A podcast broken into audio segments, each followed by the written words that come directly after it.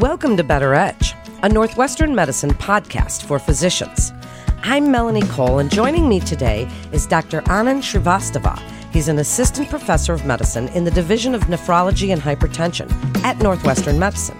He's joining me today to discuss findings from his recent study, which explores acute kidney injury treated with renal replacement therapy in critically ill patients with COVID 19. Dr. Srivastava, thank you so much for joining us today. Acute kidney injury is emerging as an important sequela of COVID 19. Tell us a little bit more about that and how often it's observed, and how important is early recognition as crucial to provide supportive treatment and limit further insults. Thank you very much, Melanie, for the opportunity to be here today and speak about this topic. So early on in the pandemic, reports from China suggested that the incidence of acute kidney injury, or AKI, were relatively low, closer to approximately 5%. Since patients with COVID 19 have a heightened inflammatory state, often considered a cytokine storm, that often requires hospitalization or the need for critical care, many of us in the community believe that this rate was probably low.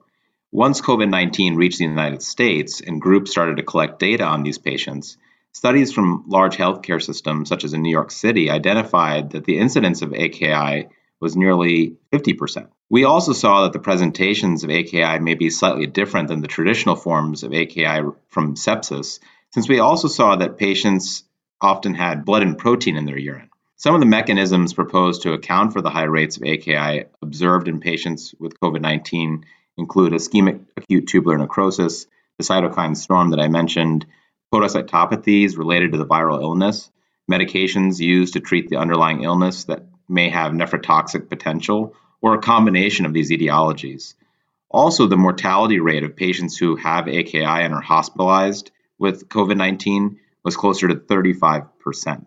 However, much of this data includes all stages of AKI, including those that are less severe and there was limited data on the severest form of AKI, individuals who require renal replacement therapy or the need for dialysis, which was really part of the impetus for why we wanted to perform this study. Wow, that's absolutely fascinating. So tell us a little bit about your study. How was it conducted? What happened?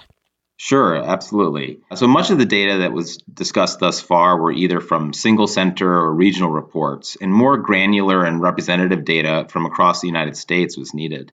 I served as a site principal investigator here at Northwestern University of the STOP COVID study, which stands for the study of the treatment and outcomes in critically ill patients with COVID 19. The main principal investigators are colleagues from the Brigham and Women's Hospital, Drs. Shruti Gupta and David Leaf. The study is a multi-center cohort study of critically ill patients with COVID 19 admitted to intensive care units across the United States. The cohort now includes over 5,000 patients at 68 hospitals with over 400 study investigators, and all of the data were manually abstracted from the patient's medical records.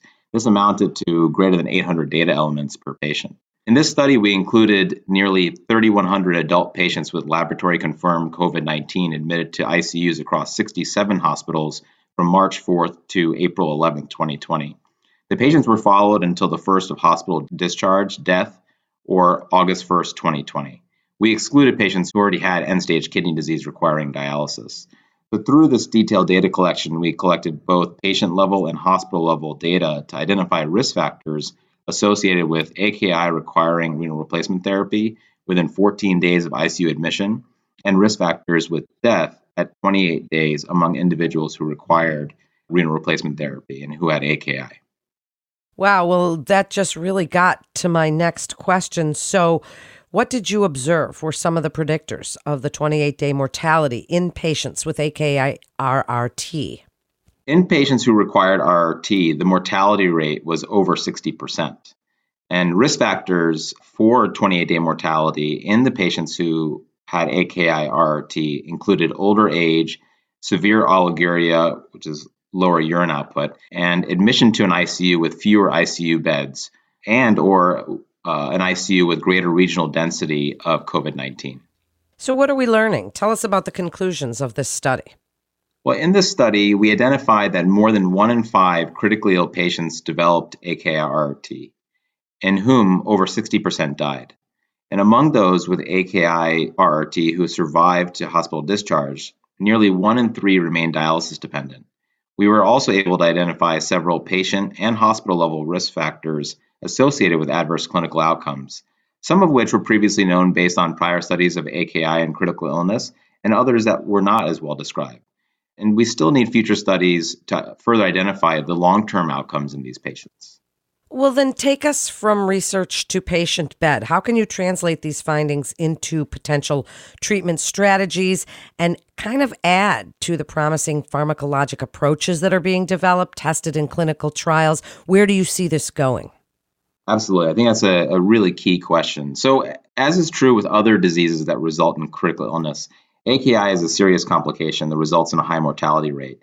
Particularly when case counts of COVID 19 are high, the rates of AKI can be high as well, which may lead to difficulties in resource allocation. Therefore, open communication with your nephrologist is critical to promptly identify patients who may require renal replacement therapy. And lastly, patients who survived a critical illness, many of them still require dialysis. Therefore, using these types of hospital level and patient level risk factors are needed to better identify those at high risk for AKI RRT so that we can roll them into clinical trials for novel therapeutics. Doctor, as we're talking about patient level risk factors, I'm just curious. How do the clinical characteristics, resource utilization you just mentioned, hospital long term outcomes differ from what you've seen with COVID patients from different trajectories of AKI? So, in this study, we first identified that the AKI RRT incidence was almost 21% within 14 days of ICU admission. And the patient risk factors included uh, prior history of chronic kidney disease, male sex, non white race, a prior history of hypertension, diabetes, higher body mass index, a higher D dimer level, and greater hypoxemia on ICU admission. So, with some of the risk factors, such as chronic kidney disease, body mass index, and hypoxemia, we saw a stepwise relationship between worse levels of these risk factors and AKI-RRT. Now, some of these risk factors are, are known from prior studies as well, but there were others that we saw were further elucidated through the use of this study. And that, those risk factors are just higher body mass index and higher D dimer level and greater hypoxemia on ICU admission. Just more things we're learning about this mysterious virus. So, before we wrap up, what else would you like other physicians to know about your study as it relates to COVID that may help to manage their patients? I think it's, uh, as we discussed previously, what's really important is understanding what some of these risk factors may be and understanding that AKI is a serious complication that results in a high mortality rate. And often patients have difficulty grappling with this, them and their family members. And therefore, open communication with your nephrologist is paramount to identify patients who may require renal replacement therapy for adequate resource allocation, but also being able to have discussions with patients and their families to further understand what some of the complications may be of COVID 19 and what may be needed in the future to monitor for recovery of their kidney function. Thank you so much, Doctor. I hope you'll come back on, join us again, and update us as you continue your studies. Thank you again to refer your patient. Please visit our website at nm.org slash nephrology to get connected with one of our providers. That concludes this episode of Better Edge, a Northwestern Medicine podcast for physicians. Please remember to subscribe, rate, and review this podcast and all the other Northwestern Medicine podcasts. I'm Melanie Cole.